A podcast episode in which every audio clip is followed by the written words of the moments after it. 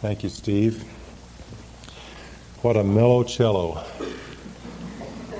And played by such a nice fellow. I'd like to play one, but all I can do is bellow. And having taken that far enough, would you turn, please, to Romans twelve? I hope that wasn't on the tape.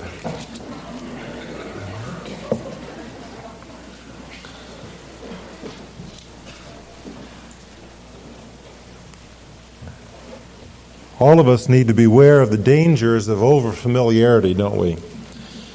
That can cause us to be less alert at times when we need to be alert. An example of that would be an experience that I suppose many of us have had of driving from perhaps home to work and waking up, arriving at work, wondering how we got there. The overfamiliarity with the road caused our minds to be wandering somewhere else as we were driving along. Perhaps that's the reason that people tell us that most accidents, automobile accidents, occur within twenty miles of home, because there we feel comfortable and we're overly familiar with the the road. In relationships, the same thing can happen. It is a sad thing that we tend to neglect and to take for granted the ones that we know the best and love the most. And that can happen as well with the Word of God, especially when we come to a familiar verse like today, Romans twelve one. I urge you, therefore, brethren, by the mercies of God, to present your bodies a living and holy sacrifice, acceptable to God, which is your spiritual service of worship.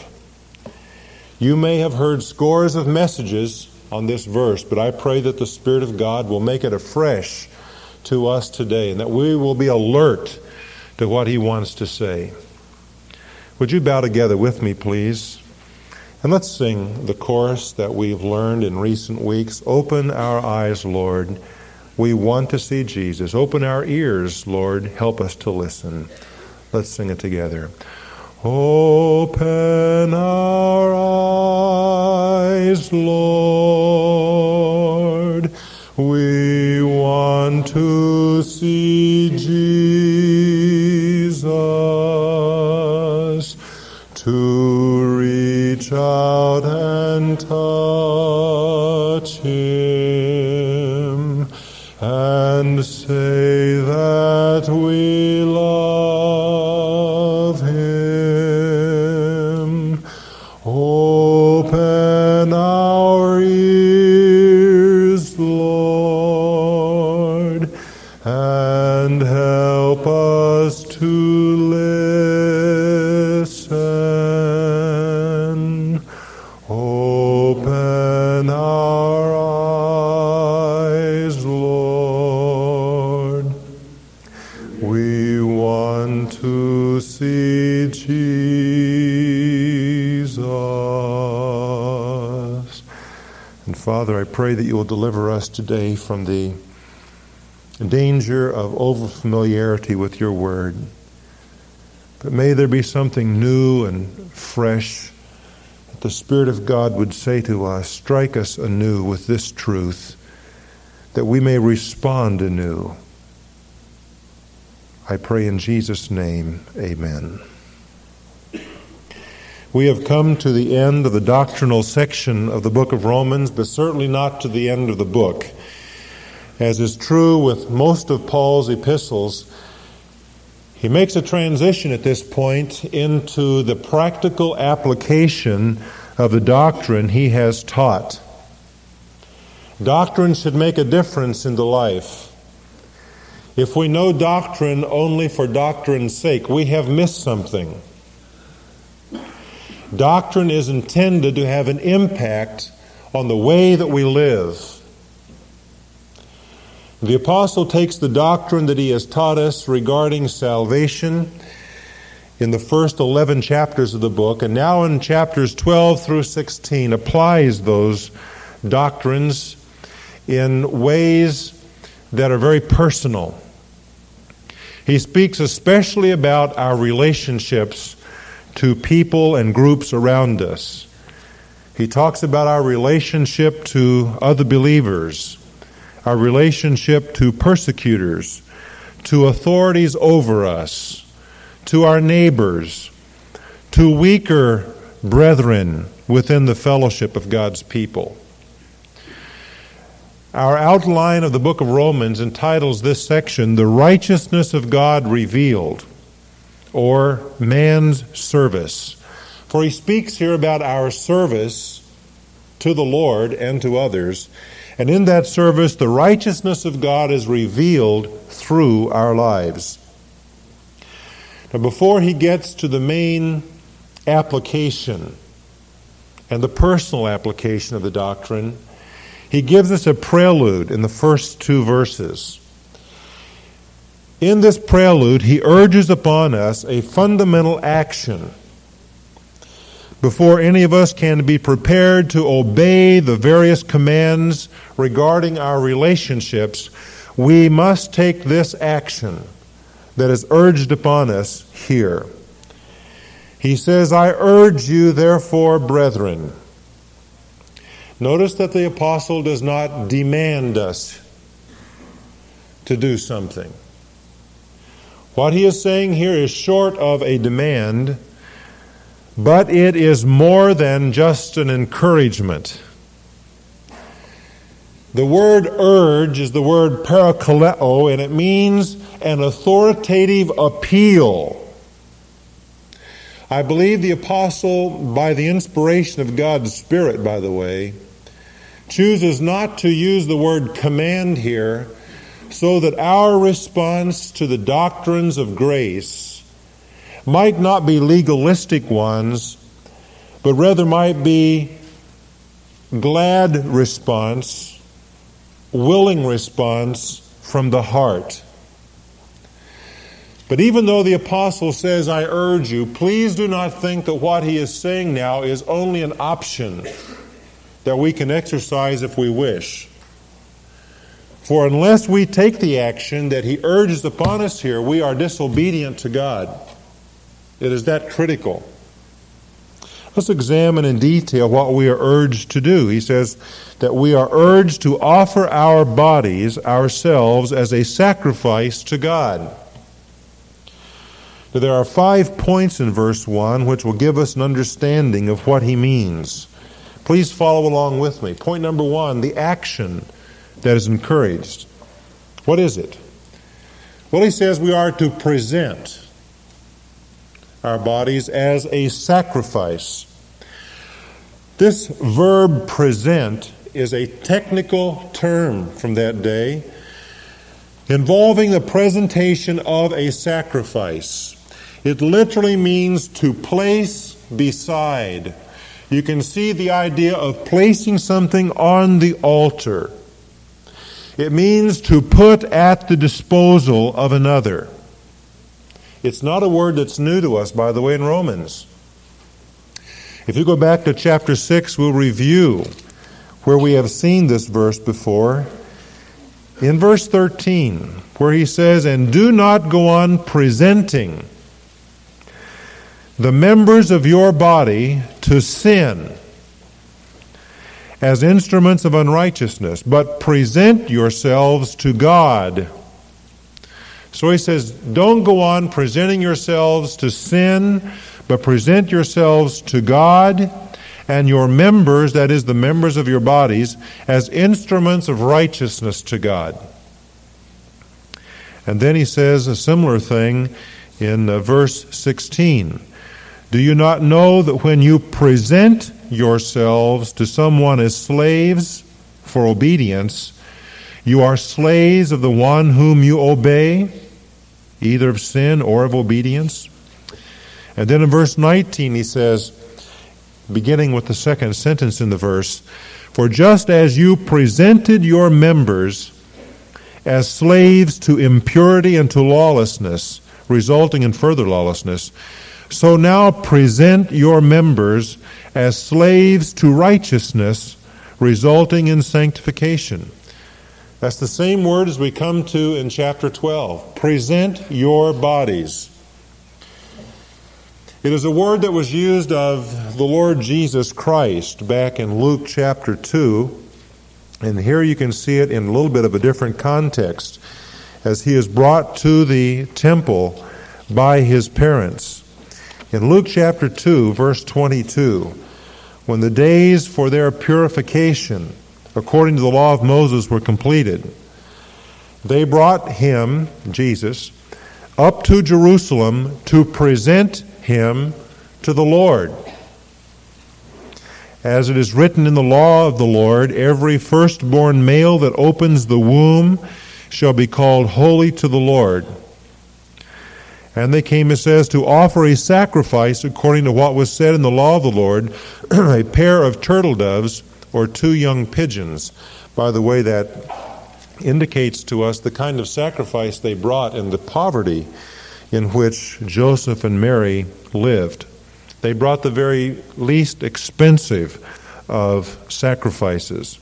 But notice that they brought Jesus as an infant to present him in the temple. Same word.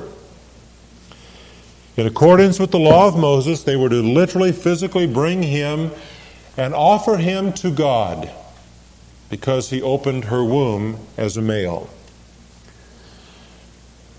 That is the word that the Apostle Paul, by the Spirit, chooses to use for you and me in the presentation of our bodies to God. Now, this idea of a sacrifice, of an offering, is underscored by the word sacrifice in Romans twelve one. Present your bodies a sacrifice. That is a word that comes from a verb meaning to go up in smoke. Very picturesque, isn't it? It is a word that was used of the burnt offerings in those um, days when they brought their offerings to the temple of Israel. It involved the death of the animal, and literally the body of the animal went up in smoke. It was a burnt offering. An interesting idea and insight into what our offering ought to be. He says, present your bodies as something that goes up in smoke. The idea is that our sacrifice of our bodies is to be as complete a commitment, as total and as irrevocable as a burnt offering. This is something that we are to do, by the way. God doesn't do it for us. He says, I urge you, brethren, to present your bodies. He says, it is your spiritual service of worship. And so it's an action we are responsible for. We are to offer our bodies to God. Have you done that? Let's think about the offering itself for a moment. Have you ever wondered why the apostle didn't say, present your souls to God, or present your spirits to God? Why does he say, present your bodies to God? I think there are three reasons for this. Reason number one, Paul was a Hebrew, and the Hebrew idea of saying this would have meant one's total self. The Greeks separated the body from the immaterial part, but the Hebrews did not. When they spoke of the body, they thought of the total self. And so probably this apostle has that idea in mind. He is saying, actually, present all of your powers, all of your capacities to God as a sacrifice. Secondly, it is the body which is the instrument that you have to serve God.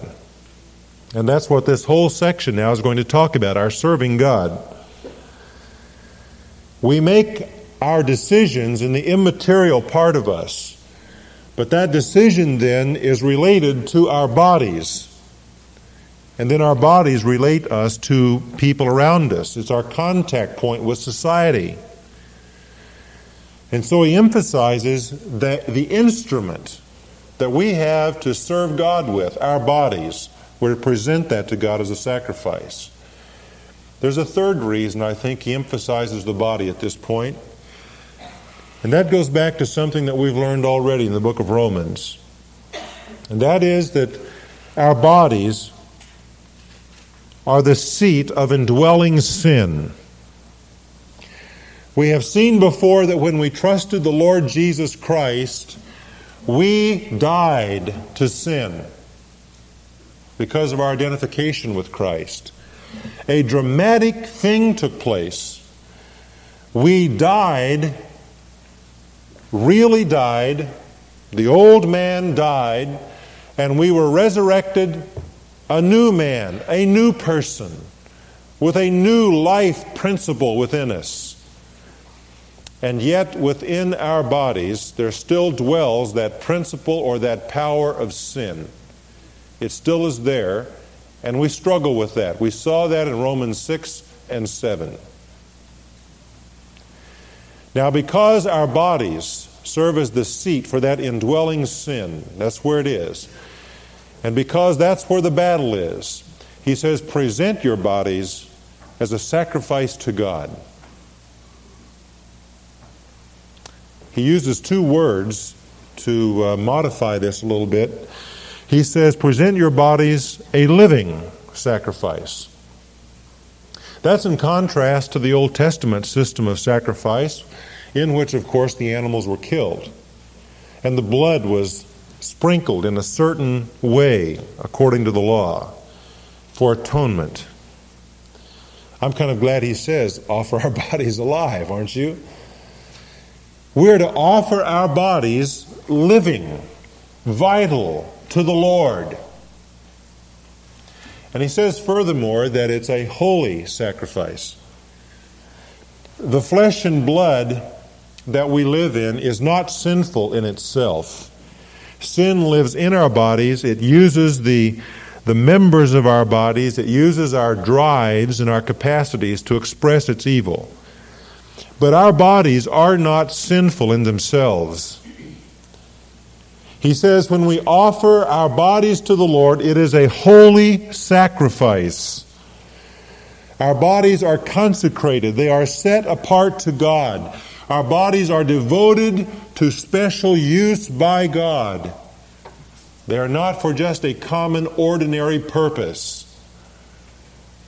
First Corinthians six nineteen and twenty reminds us that the Holy Spirit of God is in us.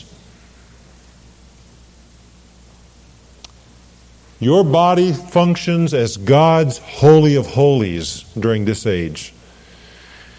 God does not live somewhere in a tent that is carried around on poles and then set up. But God lives in your body. Your body is His holy of holies. Now, when you and I begin to understand that, it will make a difference in the way we treat our bodies and use our bodies. Our bodies are the temple of God, says the apostle. It's a holy sacrifice and a living sacrifice. He gives us also an assurance. He says this is acceptable to God. It is well-pleasing to God when we give this sacrifice. Well, you say, isn't God well pleased with all sacrifices? The answer is absolutely not. God is not well pleased with all sacrifices. An example of that, go back into the Old Testament to Isaiah chapter one. Now remember that Isaiah is not talking to some pagan tribe somewhere. Isaiah is talking to the people of Israel. In chapter one and verse ten, I want you to notice the words he speaks to the people of Israel. Hear the word of the Lord, you rulers of Sodom. Give ear to the instruction of our God, you people of Gomorrah. Whew. You know what Sodom and Gomorrah represent? That which is perverse, that which is reprehensible and rejected and judged by God, and yet he calls his own people here by those names. He goes on. What are your multiplied sacrifices to me, says the Lord? I have had enough of burnt offerings of rams and the fat of fed cattle. I take no pleasure in the blood of bulls, lambs, or goats. When you come to appear before me, who requires of you this trampling of my courts? Bring your worthless offerings no longer. Incense is an abomination to me. New moon and Sabbath, the calling of assemblies. I cannot endure iniquity and the solemn assembly. I hate your new moon festivals and your appointed feasts. They've become burden, a burden to me. I am weary of bearing them. So when you spread out your hands in prayer, I will hide my eyes from you. Yes, even though you multiply prayers, I will not listen. Your hands are covered with blood. What is God saying to his people here? He is saying, I am not well pleased with the sacrifices that you bring, because they are empty rituals. You bring the sacrifice to the temple, and then you go out and live like the devil. You go out and live in sin. Away with your sacrifices. I won't listen to your prayers. They're worthless. Who requires you to come in and trample my courts? Those are strong words. That's how the book of Isaiah begins. Look how it ends. Chapter sixty-six. Just to encourage you, things do get better in the middle. But uh, as he closes the book, he rebukes them for their hypocrisy. And he says in verse three, but he who kills an ox is like one who slays a man. He's no better than a murderer, says God.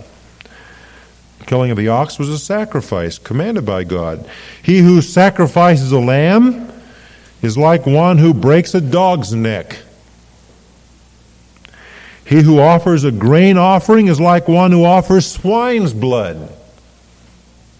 Now think how that must have struck the Jewish ear. He who burns incense is like the one who blesses an idol.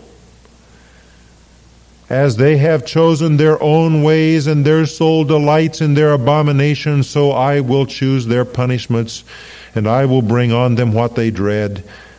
Because I called and no one answered, I spoke, but they did not listen, and they did evil in my sight, and chose that in which I did not delight. And yet you and I are told that when we come to God, and we offer to Him this sacrifice of our bodies, it is well-pleasing to Him that we do that. No, friend, God is not well pleased with every sacrifice. I'll tell you the sacrifice God is well pleased with every time. That is a contrite and broken spirit. That pleases God. Remember old Saul? God told him to go and to wipe out the enemy. He was to leave nothing alive. So Samuel came to check up on him. He had some accountability, you see. Saul, have you obeyed the word of the Lord? Yes, we have finished him off. Then in the back, bah, bah. Samuel said, what, what's that I hear? What's the bleating of the sheep? Oh, well, you know, uh, Samuel, we did keep a few of the sheep, but they were to be sacrificed to the Lord. Samuel said, Saul, God wants something more than sacrifice. What is it? Obedience. Obedience. When you and I come and bring our bodies to the Lord, and we, as it were, put them on the altar as a living, holy sacrifice, that is obedience.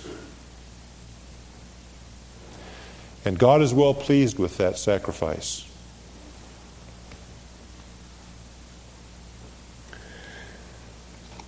The verse closes with an explanation. He says regarding this sacrifice that we ought to present to the Lord, that it is your spiritual service of worship.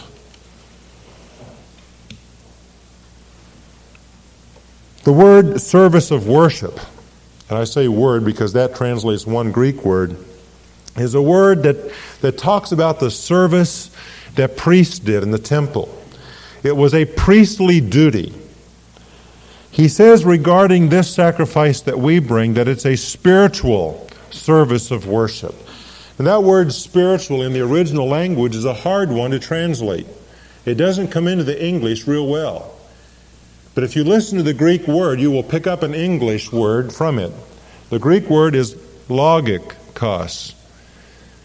And you may be able to hear there the word logic. That's why the King James Version says, which is your reasonable service.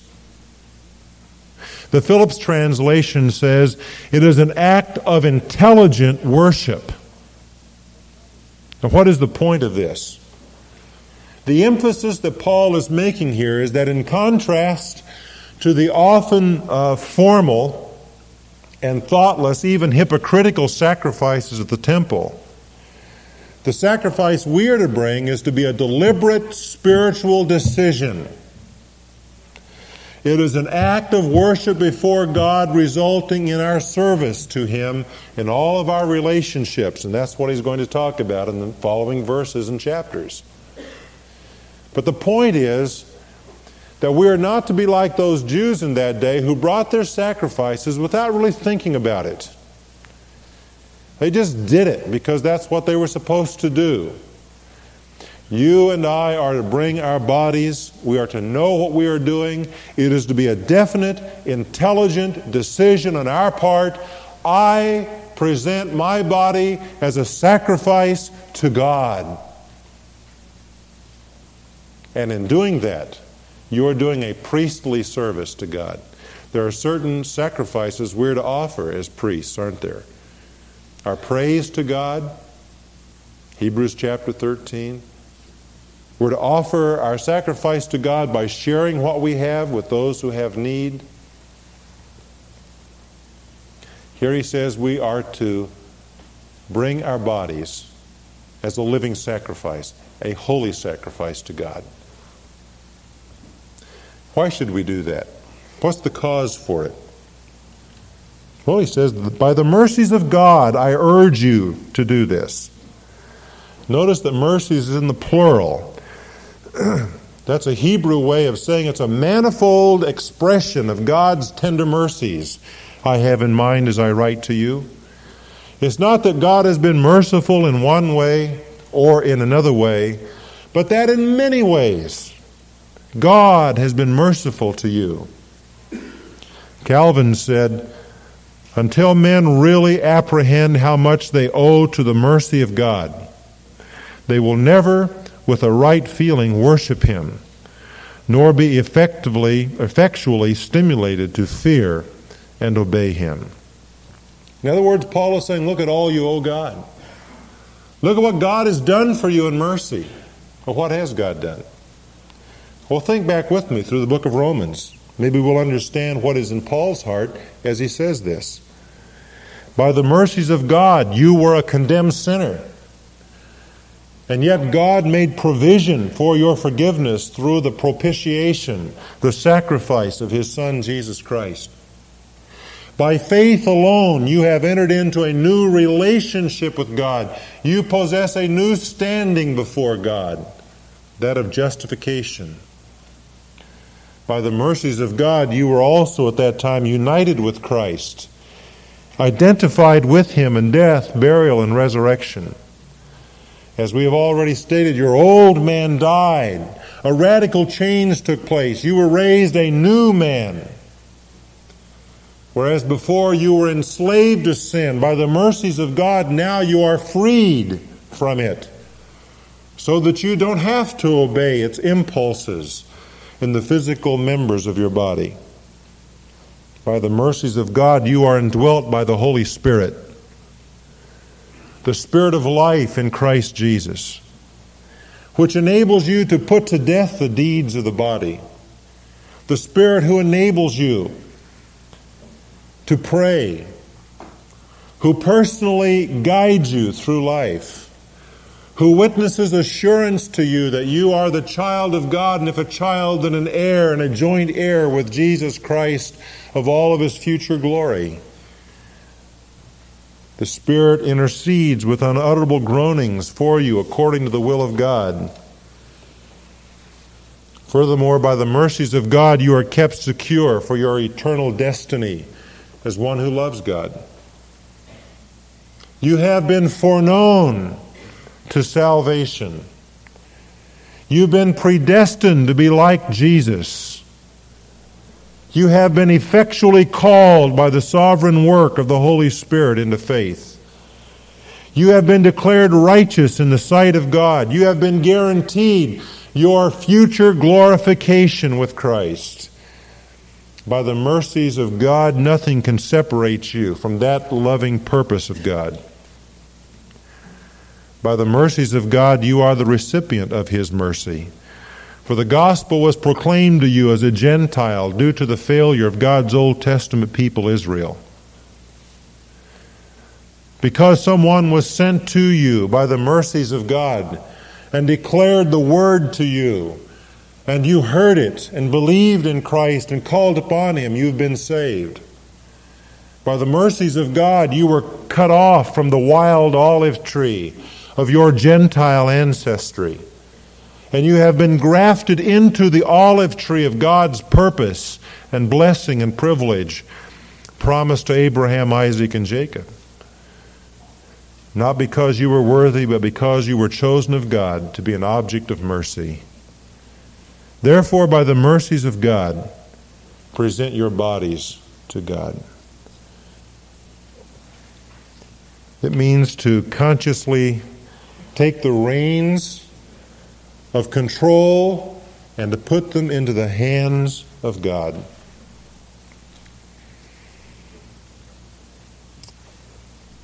Have you offered your body to God as a living sacrifice? Are you abusing your body with alcohol? Are you destroying it with drugs? Then you cannot say that you have given your body to God as a living sacrifice. Are you destroying it with overeating? Could have gone a long time without mentioning that, I know. But let's be frank about it. Are you abusing your body by lack of proper exercise? Are you abusing your body because of being sexually unconstrained? Are you involved in a relationship which compromises your body, the temple of the Holy Spirit? If so, then you need today to present your body to God as a living sacrifice. Are you willing to allow God to do with your body what He wants?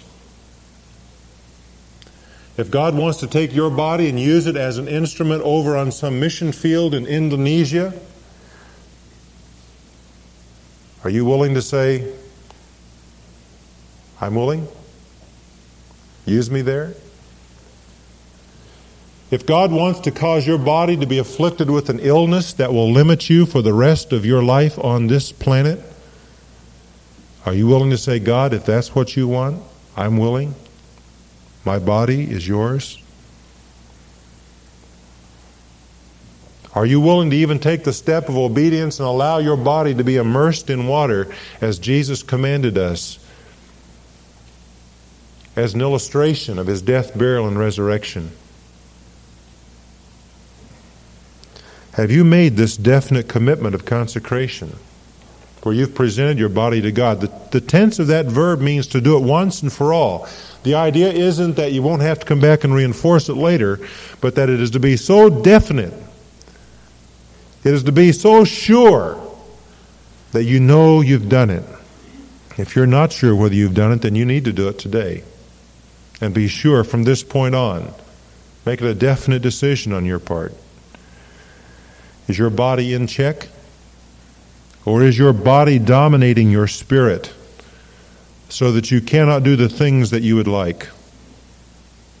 Someone has said the problem with the living sacrifice is that it tends to keep wiggling off the altar. I think all of us can identify with that.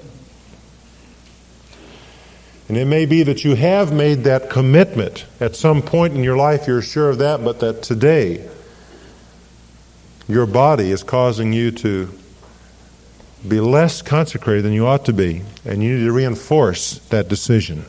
Will you? Let's pray.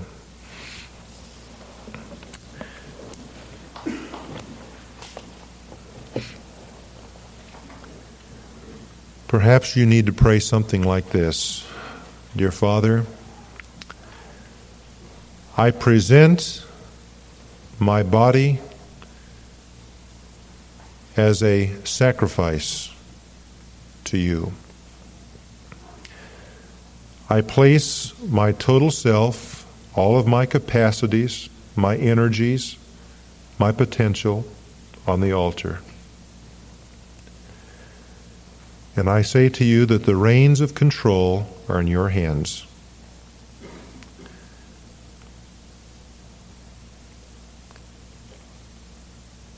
I offer myself to you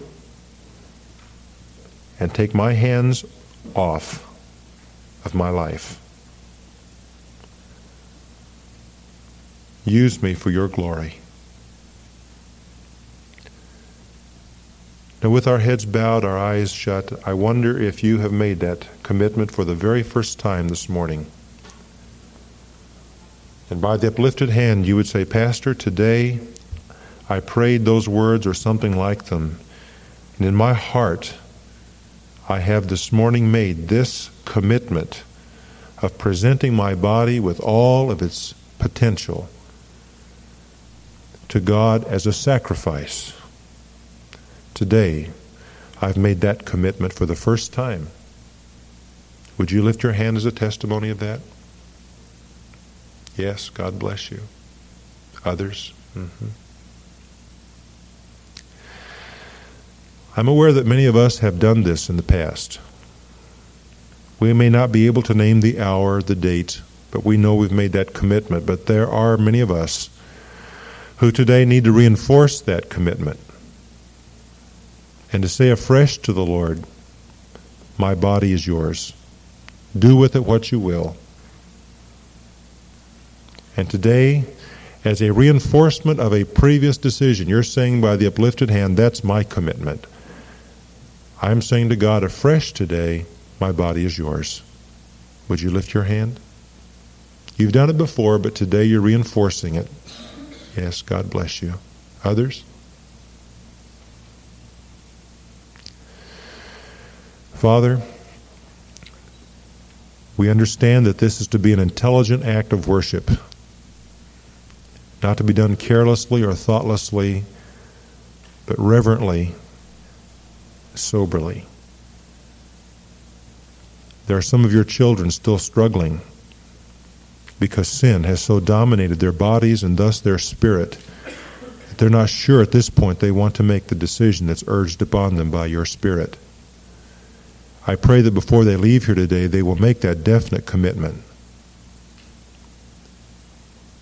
Show them the danger of neglecting overly familiar truth. And then if there be someone here without the Savior altogether, I pray that that one would trust him today and come to know eternal life. In Jesus' name, amen.